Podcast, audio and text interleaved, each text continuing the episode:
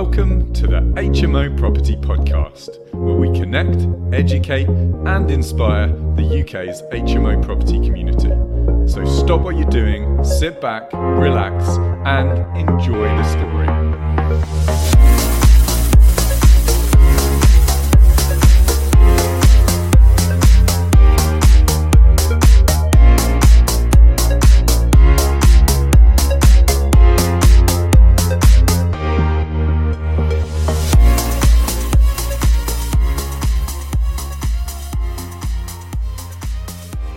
What's up, HMO Nation, and welcome to another episode of the HMO Property Podcast with me, Rupert Wallace, in association with HMOHub.co.uk. In this episode, we're interviewing successful HMO property investor Chris Peel. Now, Chris is going to take us on his HMO property investment journey, including the ups, the downs, the highs, and the lows. Now, Chris has been investing in HMOs for some four years now. He's completed over 29 HMO projects, currently housing 145 HMO tenants. So let's jump straight in. Chris, welcome to the show. Thanks, mate. Really good to be here and uh, looking forward to talking to you and your audience. Great. Before we dive into the details, Chris, tell us a bit about yourself. Tell us about your background before you started your HMO journey. Cool. Okay. So um, before property in general and specifically HMOs, I was very much in the corporate world.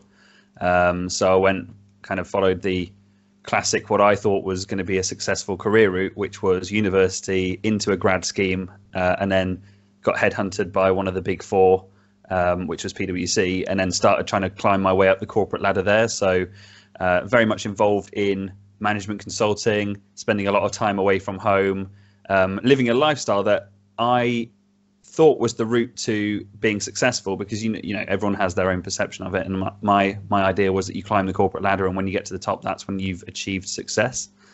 Um, but unfortunately I found that um, in the corporate world you're very much a bit of a it's a bit of a meat grinder. Um, you get sent on projects for long periods of time which was you know fine but it's long hours. If you even mention the word overtime it can be a, a scary word for anyone involved. Um, so you're expected to put a lot more in than you're contracted for. So I was I was spending a lot of time down in uh, Southampton working with a uh, a local city council in that neck of the woods, um, and then I was spending a lot of time down in Weybridge working for a defence company, um, all the time doing these cost cutting exercises that effectively meant making people redundant, um, which was pretty soul destroying at the best of times. Um, and that's, that's when I realized that I had to do something different. And that's when I started turning towards property as a way out of that world um, and started building a property business and then introduced HMOs as a part of that. Got it. So tell us, Chris, how did you actually get into HMO property investing? So HMO property investing was my second strategy that I implemented, and it was because I wanted to diversify my portfolio. I didn't want to be all my eggs in one basket. What was your first? Uh, serviced accommodation.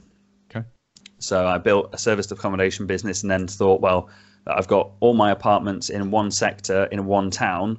I need to spread out a bit more. I don't want to be over, overly reliant on something because, you know, serviced apartments are great, but that's very much kind of uh, tourist and business travel. And if if a recession hits, and you, well, I should say when a recession hits, you know, it will at some point. Um, serviced apartments I, I, see as much more vulnerable than HMOs because you know HMOs there's always going to be demand for for rooms. You know, even if even if people need to downsize, what are they going to downsize from? You're going to get the people from a one bed flat going into a room. You're going to get the people from two bed flats maybe downsizing to one bed flats. So even if there is a recession and everyone downsizes, be, being towards the bottom end of the price spectrum, there's always going to be demand for rooms, and that's why I love HMOs as a strategy because I see it as a bit more recession proof than anything else. Okay, so just just tell us about that actual moment when you thought I'm going to get into HMOs. How did you get to that point?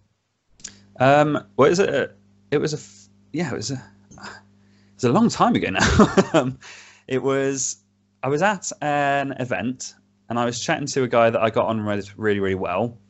Um, and he had mentioned to me that um, he had a contact who knew some people who owned some property. Um, and that was in a town that I wasn't operating in. And he was talking about HMOs to me, which was something I hadn't really considered up to that point. Um, but when he mentioned that he had a contact who knew somebody who had a lot of property in in Bedford, um, and would I be interested in joint venturing on it? That's when we kind of started having that conversation, um, and we decided that we would at least go and you know have initial discussions on pricing and see what the profitability looks like. Start doing the assessment on the area to see if it's the right area for HMOs in the first place. Um, and from there, we kind of decided it was and took everything forward from there. But that, I suppose if if I had to choose a moment, it would be that conversation at that networking event where we he, he kind of suggested something to me and I went, oh yeah, that's a great idea. Great. And was there anything holding you back before that uh, to get into HMO investing? Um, I wouldn't say it was necessarily holding me back from it, but there was something stopping me, and that was that I I strongly believe that if you want to be successful in business, you need to focus. And so up until that point, I had focused on a niche, which was serviced apartments in London. That's it. And if it wasn't serviced apartments in London, I didn't want to know. But it wasn't until we grew that to about 15 properties that I started looking for something else because by that point I built my systems and I built my team in place. Um, so I was able to extract myself from the process to start looking at something else. But until that point, I suppose, not sure it necessarily held me back, but it certainly prevented me from doing it. Was that I was very much focused on building that business. Got it per- perfectly reasonable, I think. everyone everyone needs a bit of focus, and in the property industry, shiny penny syndrome is, uh, oh, is all over the place. So massive, yeah. I admire anyone who can focus. Yeah, I mean, don't get me wrong. It didn't it didn't always start off like that. So I think when I, I, officially say I started in property in February 2016. Um, but then I was doing, I was going to do deal sourcing, and I was going to do HMOs actually, and then I was going to do uh, developments, and then I was going to do flips, and then I was going to do some title splits, and I didn't do anything. And then serviced apartments started, and that's when I said, right, I'm doing that, and I'm focused on that. And and until that was built, that was all I was going to do. And then I focused on HMOs, and that's all I focused on, and that was built, and now that's kind of all I do as well. Brilliant, Chris. Tell us about your very first HMO property deal. So it's a bit of a saga, actually. There's, there's, there's a good story attached to this one. So it was, it was dramatic. Um, so it was following on from this conversation I'd had with my JV partner, a great guy called Toby, based in Bedford. Um, so we sat down with an agent who was this person that was Toby's contact, who knew somebody who had lots of properties that was open to the idea of us working with them on a rent to rent basis. And we were discussing this first property that they had. It's a six bed, uh, all nice, large bedrooms, kind of Victorian terrace property big high ceilings, beautiful interior. Um, needed a bit of a refurb, not nothing massive, just cosmetic. Um, but we said that look, if we take on this property, give us give us a, uh, a five year contract. We'll do the refurb at our expense. That'll be our input. Uh, it was already furnished, so that kind of helped with the costs a little bit. Um, needed a bit of extra bits and bobs doing, like new wardrobes and stuff, but nothing massive. So we thought it was a done deal. We thought everything was lined up. We had an agreed price. We had kind of everything ready to go. And on the morning of contract signing, I turned up at the agent, um, ready to sign the contract and pay the money. And um, there was a bit of a bit of a delay. So I, you know, I signed the contract and then said, right, have you got a signed version from the landlord? Oh no, they've not signed it yet. I thought, okay, right. Uh, do you know when they're going to sign it? Because because we thought it was such a done deal, we had everything lined up. So I literally had decorators stood on the porch waiting for me to come back with the key from the agent. Wow. Um, we, were, we, we thought we were done. Um, so we we waited, and they said, "Oh, probably be a couple of hours while we try and get hold of them." So I called our decorators and said, "Look, guys, you're on the clock anyway. That's fine. Just go and get a cup of coffee. We're just waiting for the keys. You know, I'll I'll give you a shout when we're ready." So off they went. They went and grabbed a coffee, and then as the day went on, it became more and more apparent that the the the owner wasn't going to sign, and then eventually they said, "Look, I'll look at the contract after work." So that's going to be like half five. So there's a full day lost there. And the decorators were calling me every 20 minutes saying, "Look, we could be on other jobs." And I was like, "Look, I'll, I'll pay you day rate. Just you know, stick around because I think we're going to get the keys at any point." Anyway, like half five came around, and the uh, the landlord decided that they would talk about it in the morning. So I then had to put set up an Airbnb and have the decorators stay over So I called, like, found, a, found a property on Airbnb, put the decorators in an Airbnb because they were my team from London. They'd come up for the night. Okay. Uh, sorry, for the day to just to do the project. Uh, so I put them in an Airbnb. Idea being that they could crack on first thing in the morning. And then the, the morning came round, and the basically the landlord had said, "Look, I'm not being pressured into signing anything. I'm pulling out of the deal. Um, forget it." So like this deal basically crumbled around us. Uh, it was like watching it in slow motion with nothing you could do because the agent was not willing to let us talk to the landlord, and they wanted to be the point of contact. They didn't want us going around them, so there was literally nothing we could do about it. Um, so from that point, the deal was dead. Uh, but then a couple of, I think it was like a week later, um, Toby called me up and he was like, "Oh, I think I've, I think I've met somebody who's cousins with the with the landlord." And he just happened to be chatting to someone who mentioned that there was a property for rent on this road, and it was the one we've been talking about. And we uh, we got their contact details, and we met the landlord um, in a pub, and basically said, "Look, if we can sit down and talk this out, like find out what your concerns are, let's have a have a conversation." Uh, and see if there's anything we can do to salvage this because they wanted the deal done. They just didn't appreciate the agent pushing this contract at them. And it turned out that the agent hadn't given them foresight of the contract, hadn't really explained what we were going to be doing with the place. So when this rent to rent contract appeared in front of them, saying we'll be subletting the place, they what what's this? Why this isn't a standard AST? So um, yeah, a lot of lessons learned on that one. Um, I guess part of which is make sure that the agent knows how to pitch it to the landlord, um, and they don't. You know, you, you, as long as you explain it to the agent, you can assume your job's done. But actually, knowing them knowing how to pitch the idea of, of, of rent to rent to the a sorry to the landlord as well is almost just as important as the agent getting it from your perspective. Absolutely, blimey, what a saga! Oh, it was it was a stressful week. it was a stressful week. But you got it over the line. Yeah, Give we got some it of the over the headline numbers, Chris. Uh, cool. So it was. It's a six-bedroom place. Uh, we had two rooms that we rented out for 500 and four rooms at 550. Uh, so 3,200 rent roll. Um, then we paid them 1,800 pounds of rent and about 500 pounds of bills. So we were making about 900 pounds of profit um, from a 6,000 pound investment. So 900 a month, 6,000 in, 900 a month out. Sounds like a good deal. Yeah, it was pretty good. Um, so it broke even within, I think, within six months, or just no, just over six months, seven months broke even. Um, but the best thing about that one is not necessarily the figures from that deal, but it's what it led on to because that landlord, as we said, was kind of a bigger landlord and they had a few properties. So we got number 37 in the street, which is kind of in the middle. Then we got number 39, which is next door. Then we got number 35, which is next door. Then we got number 20, which is just a bit further down, all from that initial connection. Um, and it's one of the things I love about property in general is, is you never know who you're talking to. You never kind of know what the potential is, and there's so much serendipity involved in just kind of being in the right environment. Brilliant. Chris, next question. How has investing in HMOs changed your life? Um, beyond recognition. Um, you know, if I compare my life in property and running a property business to my life in the corporate world when I was working 70 or 80 hours a week um, away from home a lot of the time, it's it's, it's incomparable. Um, the number of people I've got to work with, I've got some awesome business partners. So we have five HMO businesses that we've set up, and one of them I've sold, one of them, two of them I've merged, and now we have three with uh, five partners that are just awesome people to work with. They, you know, really driven and want to grow the business, and that's the kind of people I like surrounding myself with. Is people who want to go on this journey of growth with me uh, and build something really spectacular. Brill, love it. Chris, what's your favourite part of HMO property investing? Oh, good question. Um,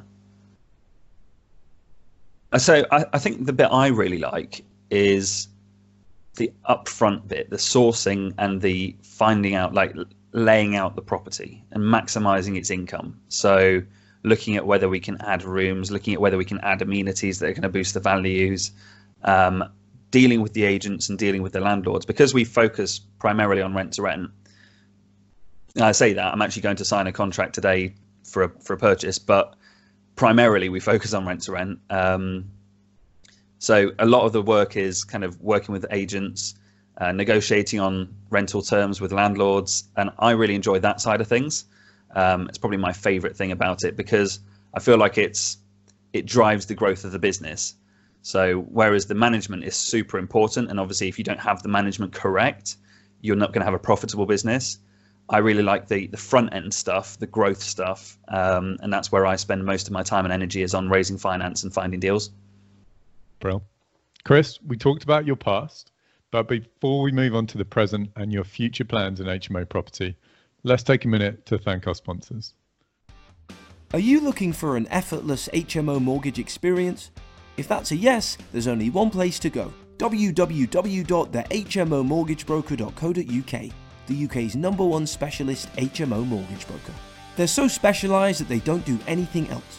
HMO mortgages, HMO remortgages, and HMO bridging. That's it. They have access to every HMO lender out there, and even some exclusive products not available to other brokers. With lightning fast service and A1 communication, they're easily the best HMO broker in town.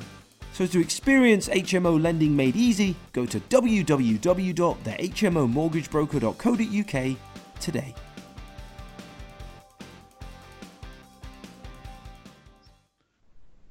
Chris, fast forwarding to the present day, go into a bit more detail for us about your current HMO portfolio. Okay, so um, right now we have 29 HMOs. Um, we've got them spread across. So we have four in Birmingham, five in Coventry, um, 17 in Bedford, three in Luton. And we just sold four that were in Kent. So we did have 33, but we actually sold that portfolio onto somebody else because it was too far for us to manage. Um, so we've got rid of that one. Um, they're a mix primarily of five beds, I'd say. You know, we do have six beds. We do have a couple of eight beds. Um, and I, I guess what what would you like to know about it, really? Uh, no, I think that's that's a good overview. We we got some headline figures from you. You got 145 tenants. Are they yeah. professional HMOs? Are they students? Are they a mix? Are they all self-contained? Are they just rooms? So, it's a bit of a mix. I'd say our tenant demographic is all working professionals. So that doesn't necessarily mean white collar. You know, we have a mix of white and blue collar. Um, we don't really tend to deal with DSS, although we do have two DSS tenants at the moment in one of our properties. Um, we again we tend not to try and mix things, so we do have some students in some of our properties, but they're always postgrads rather than undergrads. Uh, just because we find that if you try and mix a student house with a professional house, it just doesn't work, and it can kind of be the same with DSS tenants as well um, that we found that if you try and mix a DSS house with a working professional house, uh, you get some clashes um, because people are in very different places in life. Uh, they can have different priorities, and therefore, some of the things that can happen in the house makes it hard on the management. And you can spend a lot of time, you know, resolving tenant conflict rather than finding that next property deal. Um, so we try and try and keep our houses as single demographic as possible. Now, one of the moves we're trying to do at the moment is actually move our HMO business more towards um, a B2B approach, where instead of finding a property and then trying to find some tenants for it, we're actually going out working with companies to say, right, what are your accommodation requirements coming up? And then providing a house for that. So we're trying to flip the model on its head effectively and say, well, okay, so hello, hello, Mr. Client. You know, what you've got people coming to the UK from abroad to fill these positions. Um, you're responsible for their accommodation for the first six months. So, do you want, you know, can we provide that room net accommodation for you?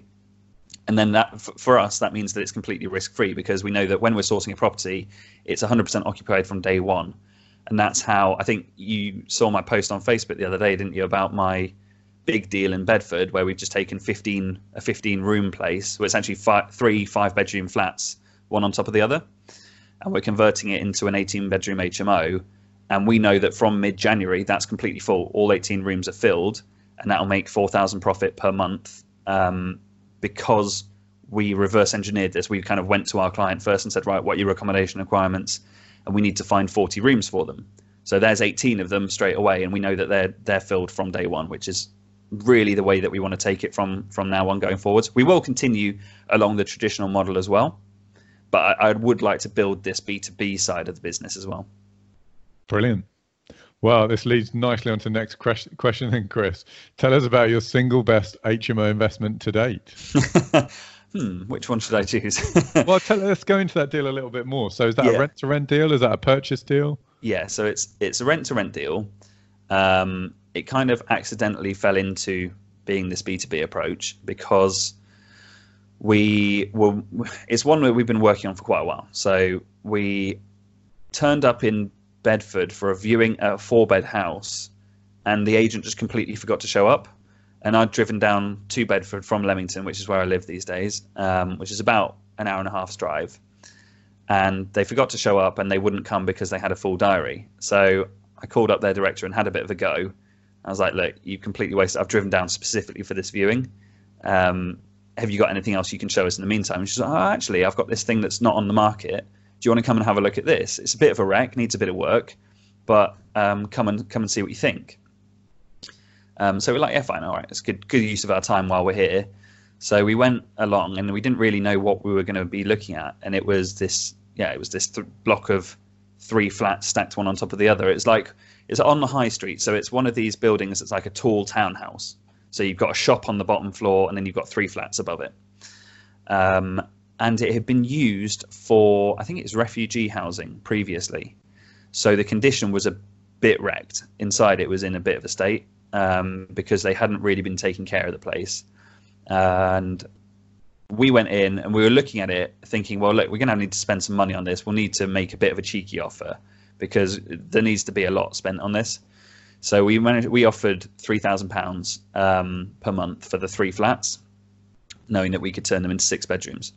Uh, we calculated we'd need to spend about thirty thousand pounds on the place to get it up to a good standard and fully furnished and, and ready to go.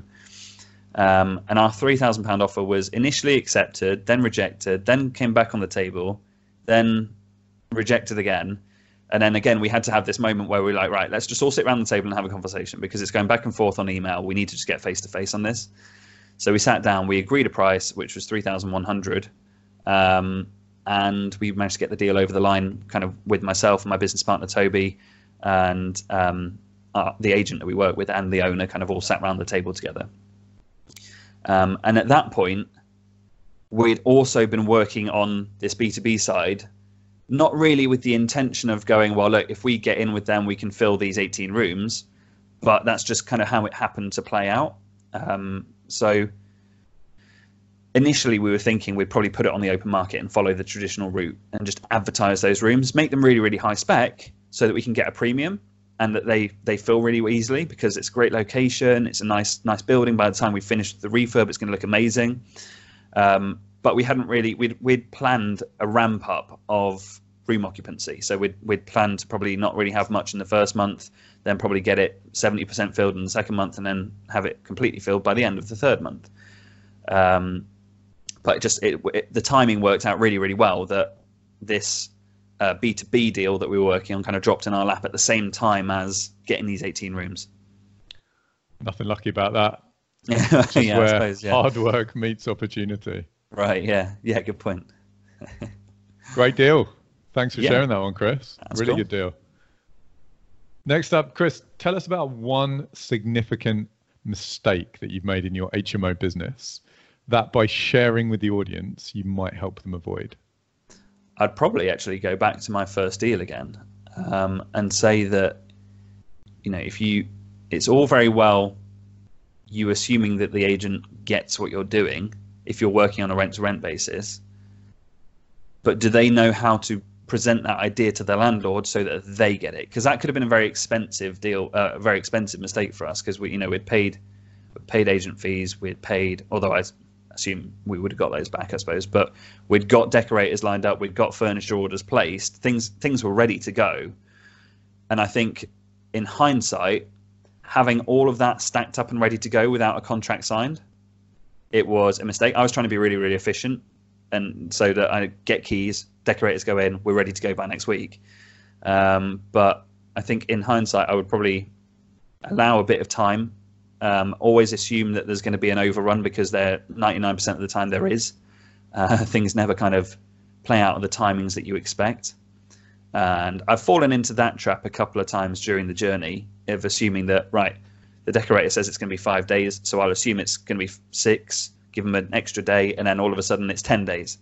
And we've got furniture trying to arrive at the same time as paint being still put on the walls and door frames, and it's, that's a bit of a nightmare. Um, so, yeah, I'd say two things. One, allow for extra time in everything that you do in property because it always takes longer than you think it will. And B, um, make sure that if you are doing a rent to rent strategy, just make sure that the agent knows how to present that to the owner, not just that they get what you're trying to do. Got it. Couple of good learnings there, and I'm sure that's something HMO Nation will appreciate. Chris, tell us about your HMO portfolio plans for the next 12 months. Cool. So I've actually got um, a meeting tomorrow with my Coventry and Birmingham business partners. Uh, but I have already had our planning session. So every year we sit down with my partners and we go, right, what do we want to achieve next year? Um, so we've we've sat down and we've we've decided there's there's three core products in our portfolio at the moment. There's our contractor housing, which is our service accommodation. There's our B2B side of the HMOs, and there is the open market HMOs. So where we just take on the property and find somebody to live in it. So those are kind of our, our three niches that we operate in. Um, and that's really going to be the focus for 2020 is ramping up each of those. Now, at the moment, serviced apartments or this contractor housing model isn't done in any of my isn't done outside London. I only do that in my business in London. So I'd like to roll that out to each of the areas that we're going to be working.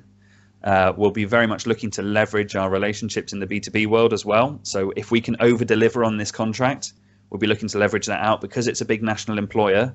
We'll be looking to kind of use contacts from within that industry to um, bring that model to the different towns that we operate. So we've set goals for next year um, of an additional eight properties in Luton, um, an additional 10 properties in Bedford, and I haven't set our goals for Birmingham Coventry yet because that meeting's tomorrow, but I imagine it'll be something very similar. So we did nine in the first year, so I imagine we'll be looking at around nine or 10 uh, within Coventry and Birmingham, maybe even here in Leamington as well, um, because we've got some great demand here in Leamington right now. Uh, we're getting a lot of room inquiries for our properties in Coventry, but they want to live in, in Birmingham, so, uh, sorry, in Leamington, which is obviously very close geographically. Um, so yeah, I'm sure we'll be doing a lot more expansion around this area as well. Okay, brill. Sounds like it's going to be a busy year. Yeah, absolutely, and uh, I'm hoping some quite a large part of investor finance is going to land, allowing us to do a lot more uh, buy refurb refinance work as well, instead of just just running the HMOs. Now, sorry, uh, the rent to rents, uh, rent to rent as a strategy is awesome for cash flow. Um, you know, you can build a very very substantial cash flow very very quickly, um, but obviously you don't own anything. So I'd like to have a, parallel strategy of of buying, refurbing, and refinancing at the same time as building this rent to rent model. Brill. And apart from building the portfolio, is there anything else that you're up to in property that you'd like to share with HMO Nation? Uh, yeah, sure. So uh, I actually run a training business as well.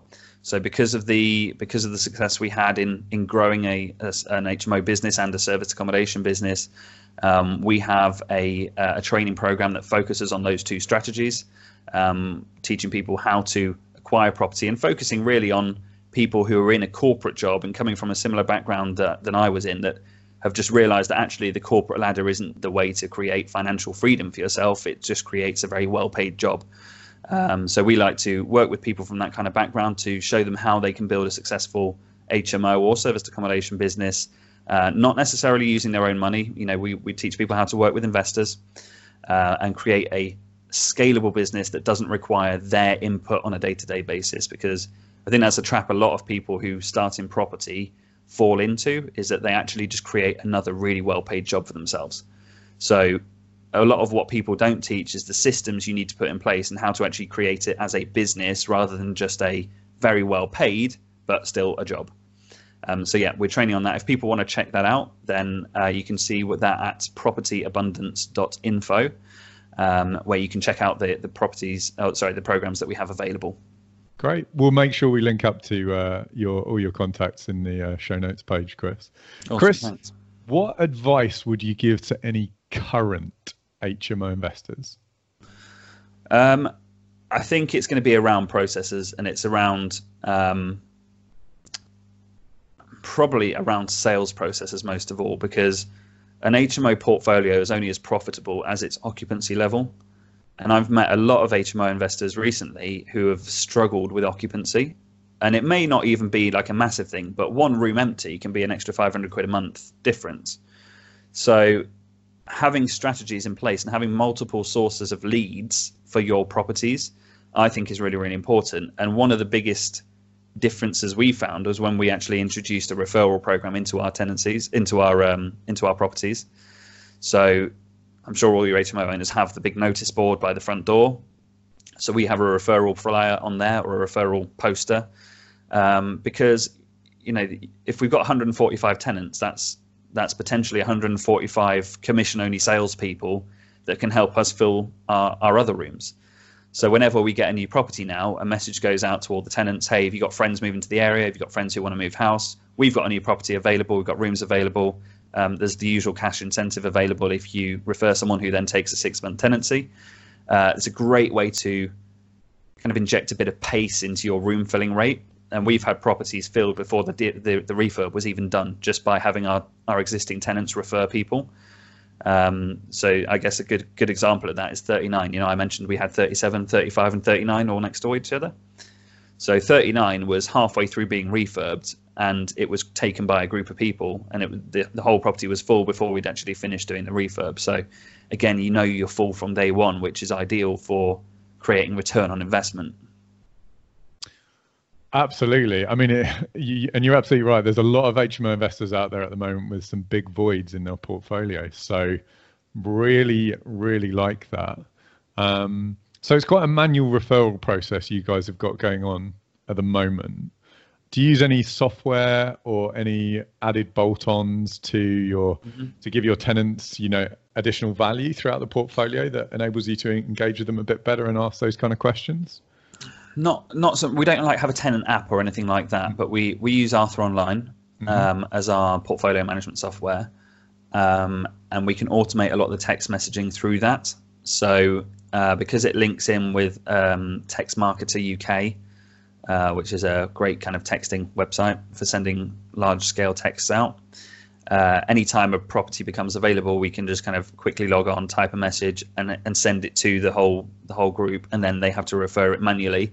But that referral process is very much manual at the moment. Yeah. So okay. once once somebody wants to refer, then that person calls up, say they've been referred by person in room whatever, room six of forty five, um, the Avenue or whichever whichever house it is. So we know who to thank. Uh, and then we go through our usual kind of tenant onboarding process. So credit checks, previous landlord reference, employment reference, um, all that side of things as we normally would for any new tenancy. Great. Chris, next question. How about any advice you'd give to people who are looking to get into HMO property for the very first time? My biggest advice would be to know the numbers because I see a lot of people falling into a trap of thinking something's a deal when it's not a deal. Um, and that can only really be overcome by knowing your area and knowing your numbers. So, whenever we're running our mentorship programs or, or training days, we have a whole section we focus on getting to know your numbers and for the first month of anybody on the mentorship, really, their their work is not to go out and source properties. It is to get to know your area. It's to get to know your patch and get to know exactly what your room rates are. What can you get for a standard double? What can you get for a large double? What can you get for an ensuite? What can you get for a single? Getting to know that the the individual different types of rooms and which areas perform well, which areas have high demand, um, which areas don't people want to live in, and that can only really come by being out in your area, kind of either walking around it, keeping it local to you, so you've got some local knowledge about it, um, and spending a lot of time focusing on that side of things rather than just kind of getting excited and going and finding any old property. Um, yeah. Great, Chris. Before we sign off, we'd like you to recommend one great HMO resource. Then let HMO Nation know how they can connect with you, and then we'll say goodbye. Okay. Um, a great HMO resource um, do you mean in terms of like an online resource or in terms of what you can build into your business? Any anything that's helped you build your HMO business? Okay. Um, I think the biggest one would be the connections with agents, and I think working with agents, particularly for rent to rent, is essential because they effectively become your sales team. Um, so I think if you can if you can develop relationships with multiple agents in your area uh, and have them as part of almost an extended part of your power team, um, and make sure that they feel valued. You know, make sure you thank them when they bring you a deal. Send them a big bunch of flowers. Send them a box of chocolates. Make them feel special. Um, I think you can do a lot of deals in quite a short space of time, and possibly, you know, even off-market stuff like like this deal that we've just done in Bedford. Um, only came because we had the direct contact with the agent. They were part of our team. We'd worked with them before, and we spend a lot of time kind of getting to know them. Mm. So I think, in terms of resources for HMOs, having having agents on your team or extended team is um, is a really good one to help supercharge the growth of your business. Okay. And how about if HMO Nation want to connect with you? How can they do that? Cool. So there's a few ways. Um, obviously, there's the website propertyabundance.info uh, if you want to check out or speak to us about training. Um, I have a Facebook page which is at Chris Peel Property, and I have uh, same same for Instagram at Chris Peel Property. Um, and then I'm also on LinkedIn. Just search for Chris Peel and look for the person with property in their title. I think I think I'm the only Chris Peel in property at the moment. We'll we'll see. Great. We'll make sure we link up uh, all those profiles on your show notes page, Chris. Great. Chris, thanks for sharing your journey. We salute you. Let's get an HMO high five. High five. Been an we'll absolute pleasure, mate. We'll see you soon, Chris. Thank you. All right, take care. Thanks for joining us. If you've enjoyed this and want more informational, educational, and inspirational HMO property content, then please hit the subscribe button and give us a like. See you next time.